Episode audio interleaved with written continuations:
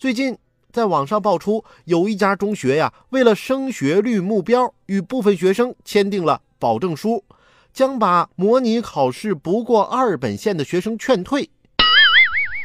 校方表示，保证书针对的仅是高一年级暂时未上二本线的少部分学生，只是一种激励手段。校方没有签字，更没有盖章，不会有学生因此被劝退。那现在学校没签字没盖章，就能代表以后学校也不签字盖章吗？好吧，就算如你所说，没有一个学生会被劝退，但你管这种所谓的考不上二本线就劝退的威胁叫做对学生的激励？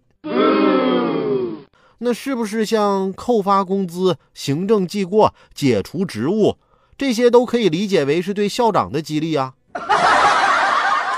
在要求学生们做到什么目标之前，作为一名教育者，是不是该先严格要求一下自己呢？孩子们学习的压力本来就不小，还摊上这么个语文上明显有短板的校长，为这些孩子的未来担忧啊。